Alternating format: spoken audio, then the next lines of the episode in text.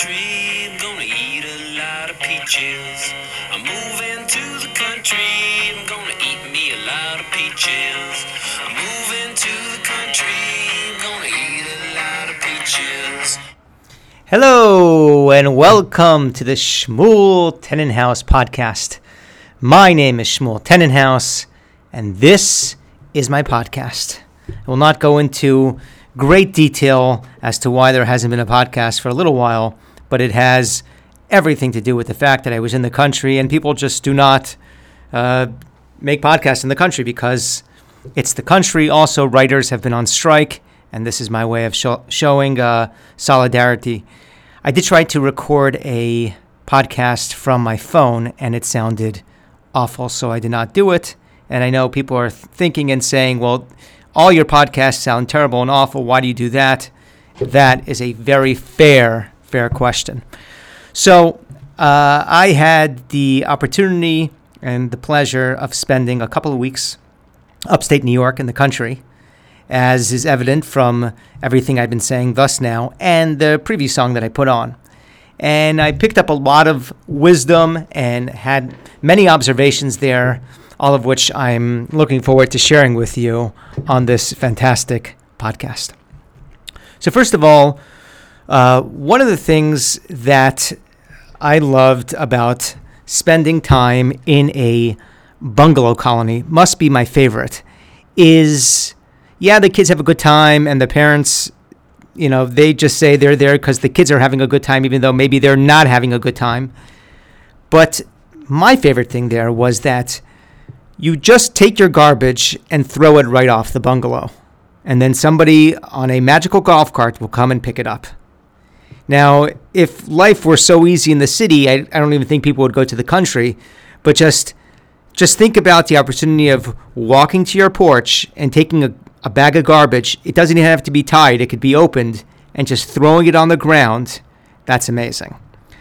Another thing that happened to me in the country is we were having a meal, and this was happening Erev Shabbos, because people have a meal there, Erev Shabbos, kind of like a Bain, but this is even before the Bain, a pre Bain. And uh, our group, uh, including my family, there was an intense conversation going on during the meal. And the topic of conversation was what are we going to be eating at the next meal? And that is a very special thing because uh, the opportunity to speak about the next meal when you have food in your mouth is a really Jewish and frum way of life. Uh, now, one of the amazing things about being upstate is that there is an entire economy there that crops up just in the summer because that's when all the people are there. And there are different services that are rendered, and there are merchants, and there was one particular bungalow that was having a sale on tichels, and that is a combined set of a tichel and a thong that match. It's meant for indoors, obviously, but Again, that's not something that you could do in the city, is partake in a tichel sale. Another thing I enjoyed being in a commune is the fact that normally I get triggered whenever a package eh, is delivered to my home, particularly if there are multiple packages multiple times during the day, because that involves a debit from whatever accounts we have available. But in the country, there's a communal pain for packages because you get to see everybody's packages coming all the time. And you realize it's not just me and my family who are getting packages, everybody's getting packages, and everybody wants their packages right away. Now, a painful incident occurred to me that uh, because this podcast is my one of my forms of therapy, I must share. So there was a point in time where there was a conversation going on in the kitchen. And the conversation was uh, all 100% pure gossip about somebody else. And I was on the front porch or on the back porch because in the country, sometimes it could be the front porch, which turns into the back porch, or the back porch will sometimes turn into the front porch. So I'm there on the porch, and there are people that are wantonly engaging in gossip. And I and I came in and I said, "Hey, listen, you know this is not Ahavas Yisrael. This is not an expression of brotherly love because I too would like to be participating in this gossip conversation.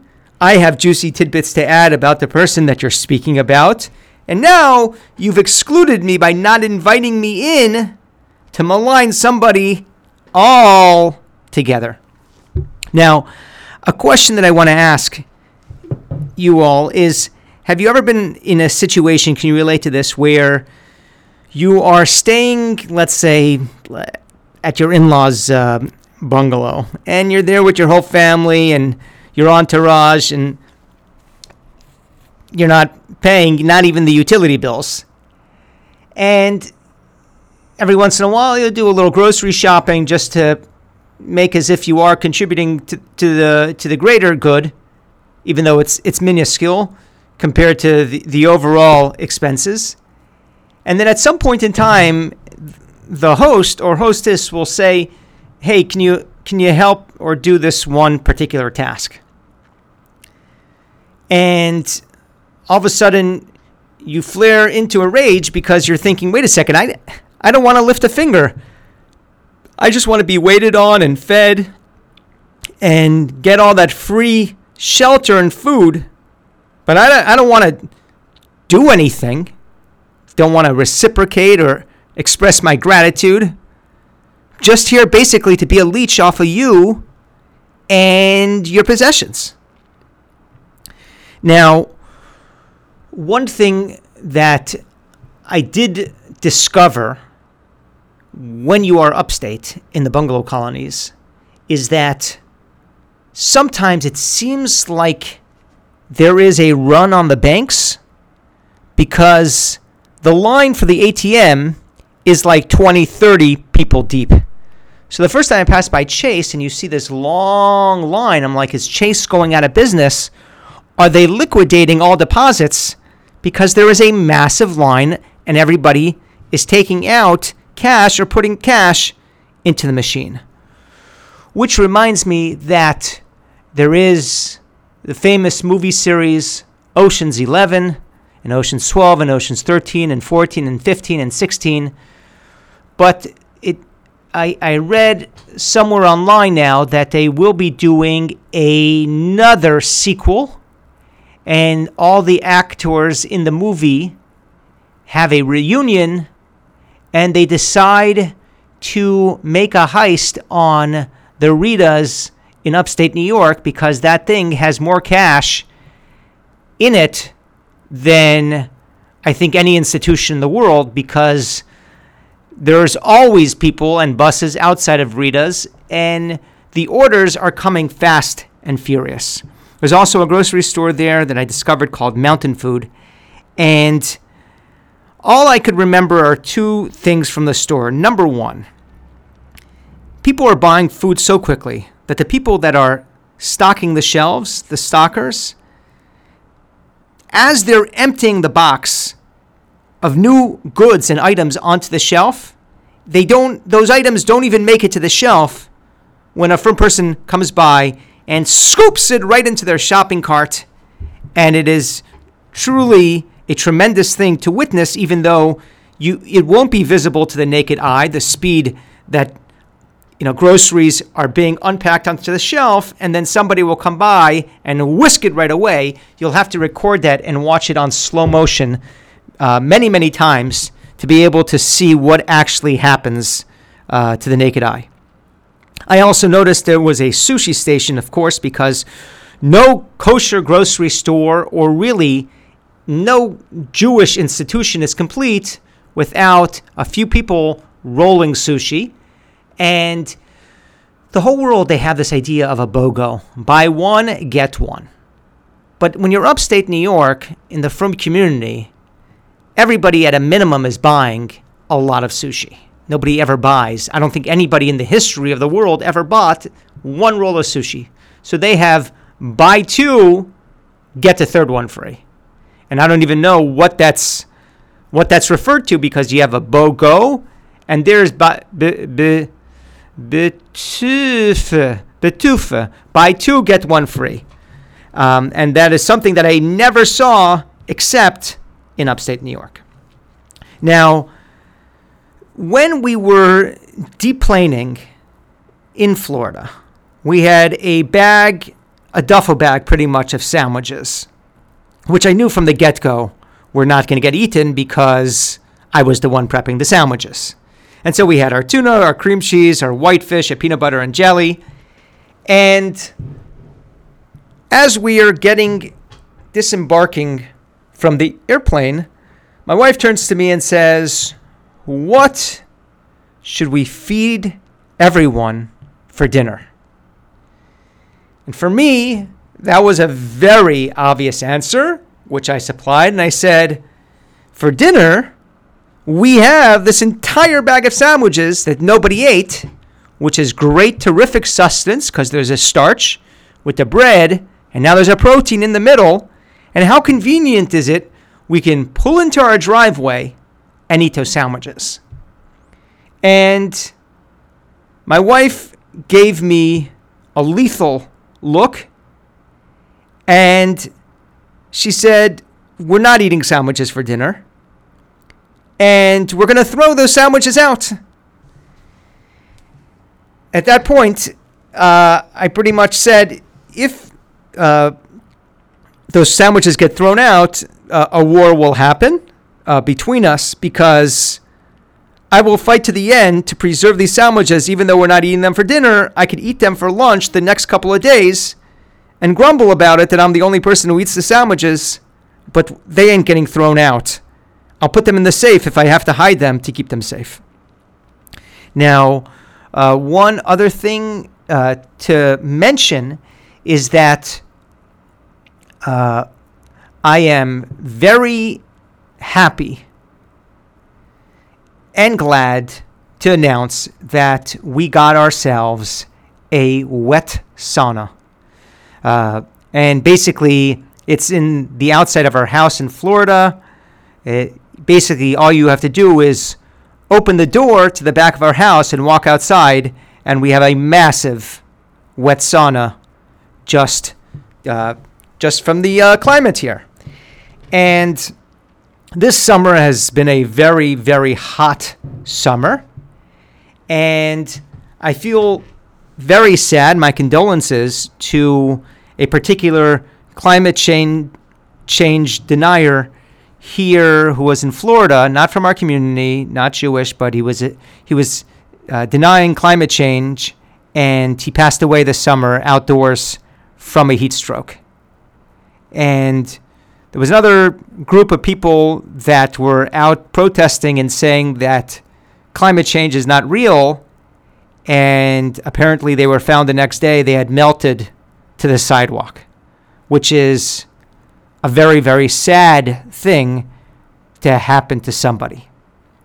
And I would just say that if you are also anti climate change and you think that global warming is not real, I would suggest wait until it feels like it's 105 degrees outside in Florida with humidity. Uh, with humidity, and by the way, uh, there is a lot of humidity when there is uh, humidity, but when it's that that humid, I would suggest you go outside, and that would be a great time to hold an outdoor protests that uh, global warming is not real.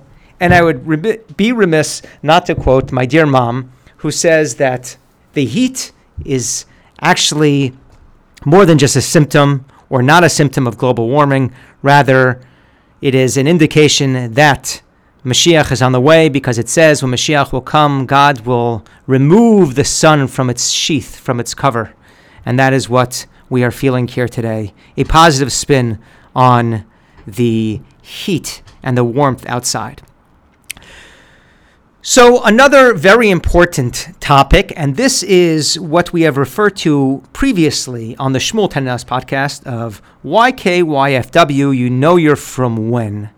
Also, this segment can be called Fing Logistics. And Fing Logistics is really effing logistics, but then because maybe once in a while some families will play this in the car, the kids won't know what Fing Logistics is. But I just explained it to you what it is. And that is you know you're frum when your family and your belongings that you travel with outgrow the minivan. Meaning, the minivan is meant to be the catch all. Like if you go to a rental place and your stuff and your family cannot fit into any other vehicle, they say, you know what? We have a, a minivan in the back, we're going to put you in.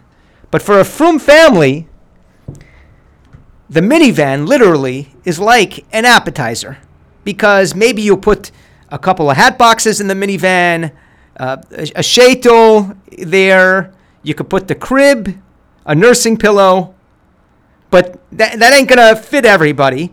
So that is an experience that I had this summer where it was Fing Logistics, and again, the minivan was very small, could not contain anybody. I, I think at some point in time, the companies, the automobile companies that make minivans, if they ever want to target the Frum community, they should show a commercial about a family buying two minivans at the same time so one can fit the luggage and the other one can fit them Kinderlach.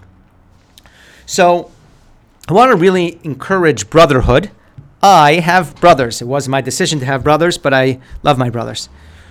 One of my brothers listened to a, a podcast of mine, and he had the following feedback, and uh, you know, this is what he told me. He said, "Listen, your content is great, but I think you ought to listen to Bill Burr, his podcast, and get some tips from him."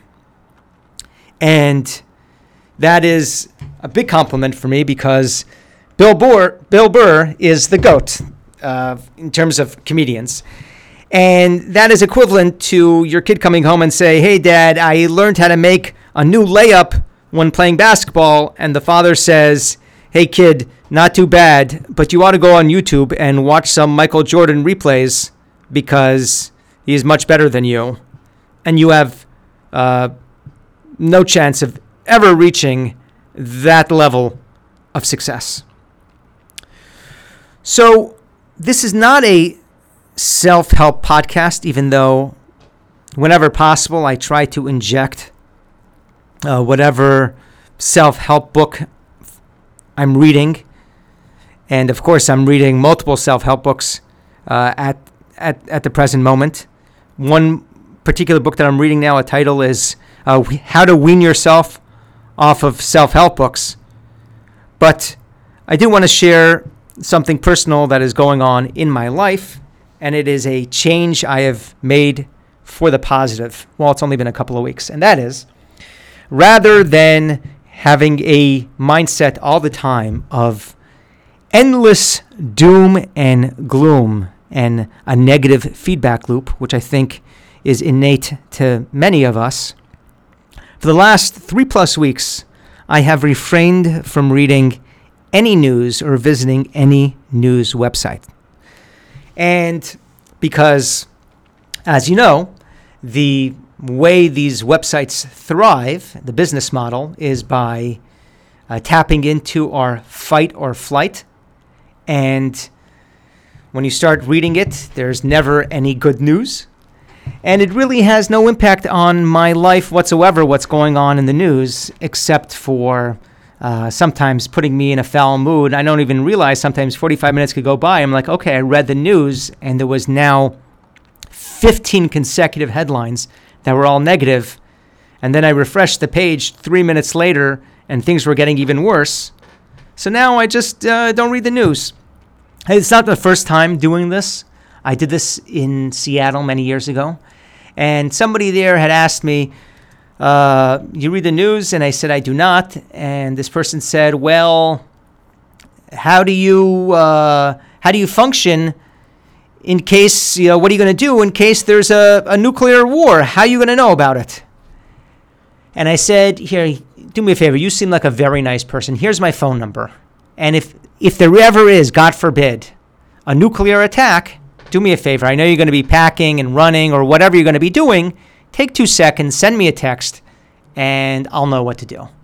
And fortunately, there was no nuclear attack, so I had no reason to actually read the news. Now, I am a little concerned because uh, it might prevent me from making some timely jokes about what's going on in the news. But for right now, I am enjoying uh, my little tent of no news, and no news is literally great news. And the truth is that even though I'm not reading the news, and it's been a couple of weeks that I've been news free, I can say that there are certain things that are happening. I don't even have to read the news to know that it's happening. So, for example, I didn't read the news for three and a half weeks, but I can tell you that since I've read the news, there's been three or four new Trump indictments. I also know that there's been another th- five or six Hunter Biden whistleblowers that have come to the surface. And the latest whistleblower actually had a actual whistle in his pocket and he was whistling Dixie because he is a whistleblower, but this whistleblower actually had a whistle. And there are many other news things that are happening people fighting with each other on an airplane, stocks going up, stocks going down, China this, China that. There's a war in Ukraine. And uh, there you have for this no news news segment. I also had an idea during the summer to they have a for parents uh, they have this concept called a baby cam where you can hear the baby crying or you can see the baby crying. So basically if you're in a different room in the house and you're not triggered enough by your baby crying you get to hear the baby crying two times one on the monitor and one in real life. So it exaggerates all the stress that you're going through. A very helpful thing and so i was thinking uh, of an invention for, I would think, uh, religious Jewish community, but maybe it would apply to other communities as well. So everybody knows essential to a Jewish home is having a second fridge, a second freezer, and this would be called a freezer cam. So what this is is imagine you have food anxiety. Maybe it's not so much of an imagination. Maybe it's legit. You have food anxiety. I don't know because your grandparents were in, in, in, the Holocaust and in thousands of years ago, they traveled through the desert and they had to rely on mun and they weren't sure it was going to come every day. And then they were in Egypt. It, it, it goes on. The, the trauma goes on for many generations. Now, so you have now a second or third freezer packed with, you know, meat and steak and frozen pizza and bagel pizza and bagels. But the thing is, is that it's in your freezer but if you're around town and in a grocery store and in your car, and all of a sudden you start having an anxiety attack, wait a second, do I have enough food? What am I going to do? Normally, what you'll do is you just continue shopping. But the problem is that may not take the anxiety away. So the idea of a freezer cam is it's set up with a security company. At any point in time, you can view a camera on the frozen meat in your freezer. So you're like, oh my gosh, we have no food in our house. And they say, whoa, whoa, whoa, whoa, whoa. Let me tune into my freezer cam to see what is there. And yes, this could be include a fridge cam, a freezer cam, a pantry cam to see how many things of pasta and tuna that you have. And this potentially is a way, I would think, to cure a lot of uh, people who are ill at ease, who have paranoia that the food is running out. So don't like to uh, toot my own horn, uh, particularly when I am sleeping. It's different a little when I'm when I'm awake, but a couple weeks ago, my dear sister, who has, you know, ma- she's not a man, but she has manned my and set up my social media account on Instagram and taken have videos and, and has placed it there. So at some point in time, I merited that Rabbi Manis Friedman, and this is the most famous and influential rabbi on YouTube. Forget about the world. This is on YouTube. So he included a podcast clip of mine in his Instagram story. Now, for him, that was just a small inclusion for whoever's running a social media, but for me, uh, that has been a very trippy experience, and it has created consequences all throughout my life. So, for example, my wife since then has asked me multiple times to assist with a household chore, and I say, Are you kidding me? You want me to help with this menial task? Why, my podcast has been in Rabbi Manis Friedman's Instagram story. He is an expert on shalom bayis, on marital peace and uh, uh, marital homes and homes with marriages and real estate. And he's an expert. So I don't think that somebody at this point of my stature should be contributing at this point to the household.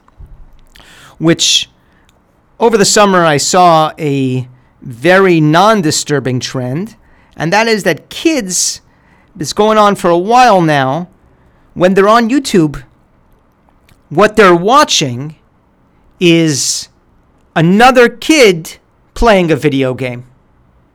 So basically, they'll go onto YouTube and they'll watch for three hours another kid playing a video game. And so I was thinking, why stop there? Why not have a new YouTube channel where it's watching the kids who are watching the YouTube channel? So basically, you just see the kid holding a phone watching another kid, and this goes very, very very deep. Anyways, I hope you enjoyed this podcast as much as I did. And it's been a, uh, a blessing and a treat to be back. And I will catch you all later.